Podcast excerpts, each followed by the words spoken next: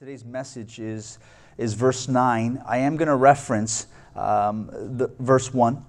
And I'll actually start there. I'll read verse 1 first, and we'll flip down to verse 9 of Hebrews 6.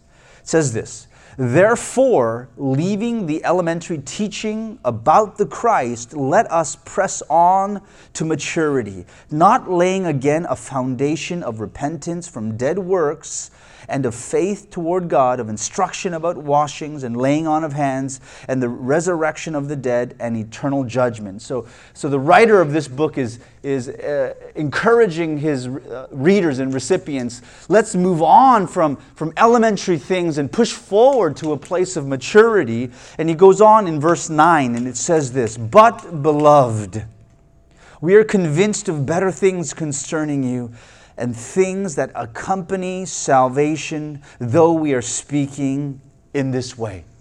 And that phrase, accompany salvation, will be uh, the premise of this message. And I, I, really hope that what you hear today and what you read through the passages or the verses that we read would, would powerfully take root in your heart because this idea of deeper, wider, and higher is really to push us, to encourage us to experience the things of God and the things that He has for us in life in a greater depth. That we, we have an experience in our family, we have an experience in our careers, we have an experience in life but oftentimes that experience is elementary. It's shallow. And today I want to push us into the deeper waters. I, I, want to encourage us to climb to the higher peaks. I want to encourage us to roam a broader horizon of experience before God because there is so much more that God can do. There is so much more that God has. You can fill in the blanks in your sermon cards. As a general imagery, what I want to say is this about our relationship to God or the type of relationship that He wants to have with us. It's this that God doesn't want to date us, He wants to marry us. And I hope you can understand what the imagery is trying to get at. That God is okay with small talk and kind of getting to know you, but He wants so much more. That He's okay with cordialness and kind of always being neat and tidy, presentable, but he wants rawness, realness. That the type of relationship that God wants with us is not just a get to know you basis, let's see where this goes. What God wants with us is true intimacy. He wants our relationship to go to the realms and the depths of accountability and emotional connection, spiritual connection that are far beyond dating, that are far beyond just feelers and just kind of figuring it out and kind of trying to get to know you and just some stuff that might be on the surface. God wants to dive deep with us. And the type of relationship that He wants is that. He wants the oneness of marriage with us. And I hope that that imagery will kind of carry forward in this message with us. I'm going to share a couple of things. Now, through the message, I, I want to first, hopefully, stimulate your mind to say, You want more. That I want more. Now, whether it's first, I want more in my faith with God, it starts there, hopefully. But hopefully, it also branches outward. I, I, I, want more in my expression of faith. I want more in my worship to God. I want more in my family. I want more in my career or relationships. And so, the first aspect of this message is to really touch upon that aspect of encouraging you to expect more as you follow God. That expectation. Doesn't that lead us? I mean, in a sense, we go to the place where we have an expectation that if I'm expecting to meet someone at a particular coffee shop, my body tends to go there, right? And so when you lead with the mind, when you allow your mind to go to a place where you want more, where you know that you need more, that's a, it's a good precursor. And so, first, I, I want to say expect more. I want to say in our life, in the things that we do, that we ought to expect more. And why do I say that? Because I think at least as I look introspectively, too often I'm satisfied with a shallow experience. Right? I'm satisfied with that. Now, uh, let me show you a picture. This is a picture of the two of us, like me and Jake, when we were in Hawaii some years ago. I was officiating a wedding over there. And so we, we took a trip. And, you know, you think about Hawaii and people think about the beach and all that. This was just this random remote beach that we were at, and we decided to wade into the water. But I'll tell you, this is about my experience with the beach water. It doesn't matter where I go. I could be in, in Laguna, I can be in Hawaii, I can be anywhere. This is about how far I want to go in the water when I go to the beach. This is it right here, right? Maybe it's because, I, I mean, I have a, like maybe a slight to severe fear of drowning, right? Where somewhere in, in that spectrum, right? Well, uh, when I was in junior high, I remember going to, I think it was Huntington Beach, and we were like body surfing, and I just remember being like surprised that the current carried me out that far. And you know the moment of shock where like your, your heart races? And it kind of paralyzed me a bit, and I felt as though I, I had no strength to swim anymore. And I, like, I was like, nobody around me. And like, I, I'm going to drown. And I'm only a teenager, a budding teenager here. And the only thing that I felt saved my life was this buoy that I was hanging on to just regain composure a little bit. And I think it started there. And I think it developed when we were like swimming with friends in high school. And one of these guys, one of my friends, scissor locked me in the pool. Have you ever been scissor locked in the pool, like just kind of messing around? And like I'm like drowning in here, like and so I'm like adamant when the boys like don't pull on each other, right? Whenever we go into a pool. And so this is my experience when I go to the ocean. Unless somebody throws me in, this is as far as I'm going, right? This is as far as I'm going. And I know what I'm giving up. I know that this is a shallow experience, and I choose to be content with this. I mean, I have National Geographic and ocean photographers telling me that there's so much more in the ocean, right? That if I was willing to venture out and put on a scuba mask in a tank, if I was willing to get on a boat and jump into the deeper waters, if I was willing to go to a reef and really explore, I know that there's so much more out there to see and touch and feel and experience. But my experience is like knee deep. That's like, hey, that, that's enough for me. I mean, there's stuff down there that can bite me that I don't like. I mean, I'm afraid that something's going to nibble on me down there, right? And so I choose to say, you know what, that, that's it for me. This shall, I'm good right here. But if I could only get beyond that, and experience so much more. Now, with a certain amount of pride, I can say that in another realm I've experienced more. Like, may not be in the ocean water, but you know, a couple of years ago, uh, I, I, went skydiving. Like, this was exhilarating, right? Like, uh, Jenny's cousin came from Korea. The one thing he wanted to do was go skydiving, and the one thing that I never would do was go skydiving. And he had no one else to go with, and like he was asking me, right? You know, would you go with me? And like I was kind of deferring it until, like, you know, we're going to drive him down to San Diego. And that morning that we were driving him down, I decided, okay, I'll, I'll jump with you, right? And he's like, yeah, right. And so, you know, we get the instruction, we get up on this little plane, and we're just kind of flying, like a dozen of us. And of course, on your first time, you got to jump tandem like this. My guy instructor was his, his name was uh, John Blue. And uh, you, you, just fly up these thousands of feet, and it gets kind of chilly up there. The temperature definitely does drop, but it was a beautiful day. A beautiful day, right? And I, I remember kind of shimming down to the door of, of, of, the plane, and we're like right there, like, oh my Lord, I'm about to do this, right? And like, okay, just go for it. Like, you jump, and like, ah! And the only thing I could do was scream. Like, this was my facial expression the entire way down. I promise you, I was just screaming my head off, right? And uh, I tell you, like, the horizon looked definitely different. And I, I, I mean, I puked. Not in the air, but after I got down, I did puke. I don't think I'll do it again, but I, I really enjoyed the experience of it this time, right? But I tell you, the ability to get over fear and to experience something at a new depth, at a new height, in a broader way, that these are experiences that we will keep with us. But we need to get beyond that initial, that initial space. This was the problem that the writer of Hebrews was addressing to the Christians there. And he, he was telling them don't be content with shallow experiences. He's saying, he's adamant about it. He's saying, don't be content. Don't stop there. There's so much more, right? Don't stop.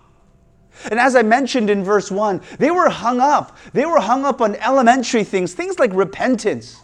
Things like, you know, is there eternal judgment, the resurrection from the dead, washing and instructions, that they were hung up on these things.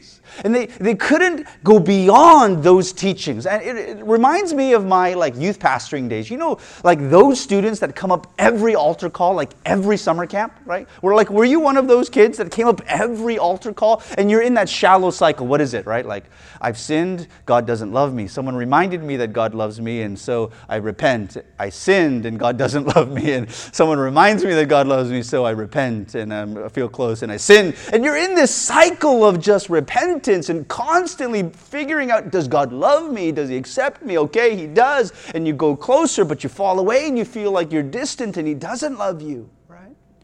This is the cycle that some of these Christians were going through. They were constantly caught up in this idea of repentance, and they couldn't get beyond that.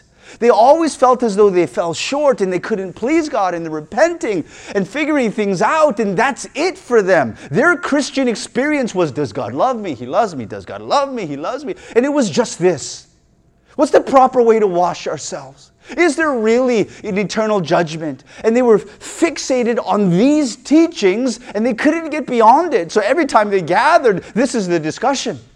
I didn't get beyond that. And so the writers kind of like, man, if you only knew, if you only knew to get beyond the shallow waters of the shore, that there is so much more to believing in God.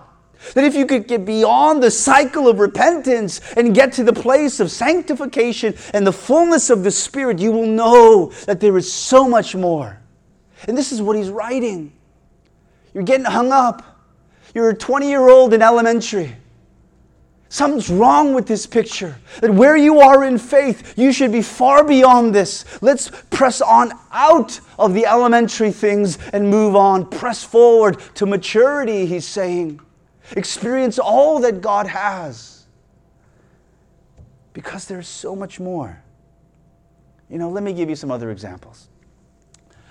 Like, let's say somebody buys a home. Like, like oh, sorry, why did it go so quickly, right? Somebody buys a home, right? There is so much more to home ownership than holding the title to a home and having a set of keys, isn't there? Like, great, I got a home, and like, this is it. like, oh, welcome, welcome. There's so much more to this. The family that you raise in here, the belongings and the furniture that you fill it with, the guests that you welcome with, within its walls, the memories that you make. That home ownership is so much more than the deed, than the keys it's the life that we fill it with. And in a sense, in this analogy, the Hebrew Christians, they were content with just having the title, having the keys. I got it, right? I know Jesus. That's good enough. But which one of us would buy a home and leave it like this? And say, I'm, I'm a homeowner. None of us. Because there's so much more giving birth to a child. That any two people can come together, not any two people, but you get what I mean, right? Two people can come together, conceive, and give birth to a child. But there is so much more to parenting than conception and delivery. Just because I got a birth certificate with my name on it and the child's name on it, that's not parenting.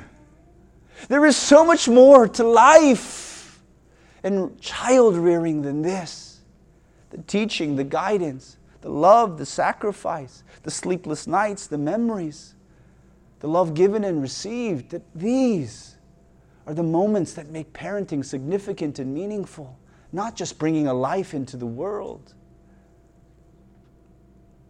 Jesus had a conversation with some folks early on in his ministry. People were just getting to know who he was and his teaching style and content.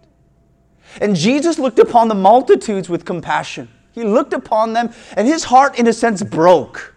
Why? Because he saw a multitude of people that were so gifted, so talented, He saw so much potential in all of the folks that were before him. But he saw that they were fixated on the wrong things.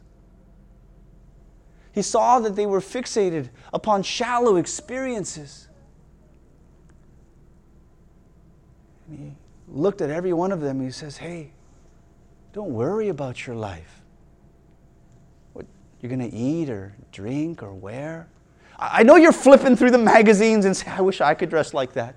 I know you're looking at what everybody else is eating, say, I wish I could eat like that. But there is so much more to your life and the life that God wants for you than fixating on clothes and food and drink. Life is so much more. Look at birds. Oh, they, God feeds those. How much more does He want to feed you? Look at grass. It's arrayed so beautifully. Not even King Solomon was better looking than that. And I tell you, this that is here today, tomorrow burned. I tell you, you are so much more important. And He says, Seek first God's kingdom and His righteousness. And I know you need this, and God wants you to have them, and He'll give those other things to you, but you got to have a major shift first. You got to stop fixating on the shallow things and know that you want to experience the deeper waters of God. And once you do that, that experience of the shallow waters is encompassed with the deep water experience. When you get there, you will actually also have this experience as well right? So you're not foregoing this, but by getting there, this comes along for the ride. And he's admonishing them. He's saying, so much more. And it brings me to the phrase of our verse, right? Accompany salvation. I mean, think about this for a second. Like, there's salvation, and it's the main dish, of course. It's the, it's the reason uh, why I repent. Salvation, right? But this main dish comes with some very savory sides that I must not overlook. That there are things that come with salvation, and we can't get stuck only in repentance. And that word accompany, that word, if you go back to the original language, this is talking about to have, hold, or possess. That's what that means, accompany. And so the things that salvation has, holds, or possesses. Salvation. So salvation kind of has like other things that come with it. Okay, other possessions that come with it, right? And the imagery of this have, hold, or possess is external things, property, riches, furniture, utensils, goods, food. Right? And so it's pointing people to the fact that when you believe in Jesus and have salvation rooted in your life, there is so much more that accompanies that experience. Don't short sale it. Don't short sight it. Don't shortchange it. There is so much more. Don't stop. Know that there's more to experiencing God than just that. You know, this reminds me of a psalm, right? Psalm 37 4.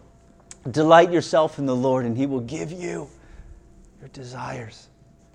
The things that percolate inside, the things that arouse you the things that get you stimulated and just kind of excited about life. That if we will delight in God, that if first things truly come first, that if we will allow that faith in God to take root in our lives, know that there is so much more to experience, that know that the, the things that God wants to give to us is so much more vast that we must move our hearts and our minds towards deeper places. It starts, I believe, with expectation. Expect more as you follow God, as a lover of Jesus. But after you expect more, know that that's just kind of like the, the beginning part. And that leads me to the second experience. Experience that.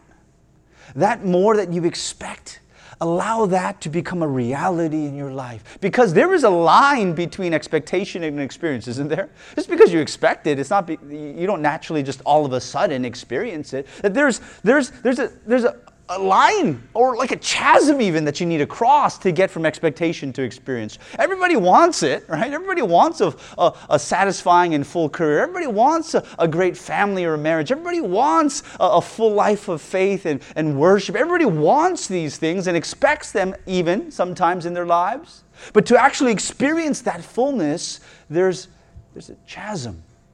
There's a place that needs to be crossed.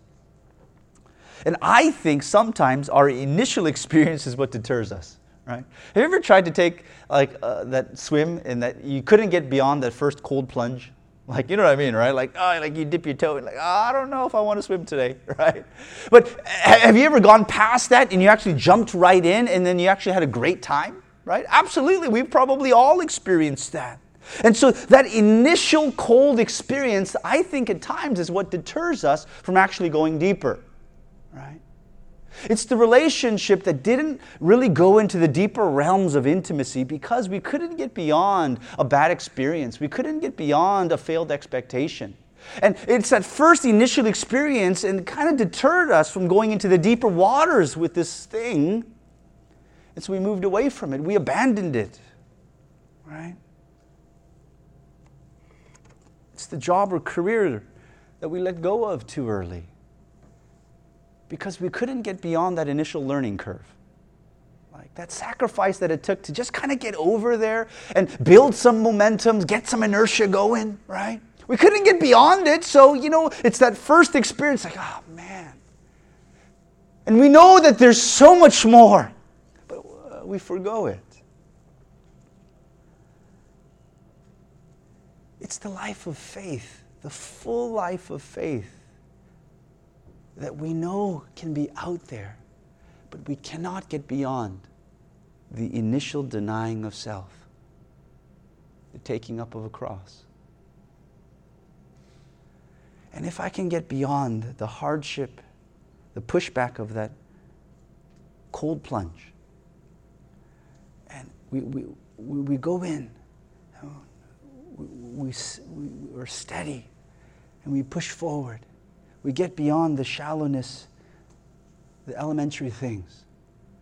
And if we can push forward, there's this space that's so precious, it's so full. You know, God has been doing a, like a, a real good thing in my heart uh, through a time of prayer just a couple of weeks ago. You know, God was pushing some buttons that were very difficult in my heart. And it had to do with the reigns and the glory of this church. And so much of what was struggling in, in my inner self was attaching my sense of success to the church, to how it was, to where it was going, to its future, to its health, to its growth. And I attached so much to that, and God was pointing that out in me through various experiences over the past few months, certain things were coming to light, how I wasn't able to let certain things go. And God, pushing those buttons, brought me to a place where He was saying, Let it go, let it down. He was saying. And with difficulty, it was as if I was Abraham and God was saying, Take your young son who you love and bring him to a space that I will show you. And there, I want you to sacrifice him and give him to me. And it was the moment of that type of letting go and sacrifice. And I remember sharing this with Jenny and being in tears. Both, she was crying too as, as we were sharing. But it was a significant place in my heart, a crossing of a threshold. And I'll tell you, there is so much peace and lightheartedness because of what happened that morning about two and a half weeks ago. Right? And a, a sense of freedom and courage and boldness, a sense of trust. And I feel as though, like, you know, that first the, the sequence of pictures of me, like in the shallow waters and then that deep water experience, I feel like I'm swimming in the core, like, whoa, this is great, right? Like, this is wonderful. How come I didn't get here before? Why was I so content with the shallow waters of that type of pastoral experience? This is much better down here. This is what I want. And I share that to say to you what shallow experiences have you been content with? In your faith with God, in the leading of your life or family or career, that God, the Father of lights, who gives every good and perfect gift, who owns the cattle on a thousand hills, and some would say the hills themselves, the God who owns it all, does it all, can speak it all into existence. This God that can give us so much, lead us to the places of bliss and promise. A place where, from the Old Testament, he would say, I give you a land flowing with milk and honey. To a New Testament, to say, there is a kingdom in front of you a God that can do so much. Have I been content with a shallow experience? Have I been stuck in elementary things? Have I been at a place where, you know, I'm just kind of thinking about just, yeah, it's okay. This is kind of what, just what you do as a Christian. And you're in that shallow cycle of thinking about what is permissible. Can I do this as a Christian? Should I not do this as a Christian? But I can't get beyond that cycle of what is permissible and get to a space where I'm truly living for a glory that is beyond mine. And I've understood what it means to seek first God's kingdom. And I've been taught and experienced what it means to delight in the Lord. And when I get to that space of delight, of kingdom first mindset, when I get to there, those deep waters, the shallow stuff, the desires, right? The, the shallow stuff of eating and drinking and wearing, that those God says, I know you need that. I'm ready to give you all of that, but I want you to experience more. And so this Sunday, I want to spur you on to that. I want to encourage you to say, you know what? I, I want to push to deeper waters.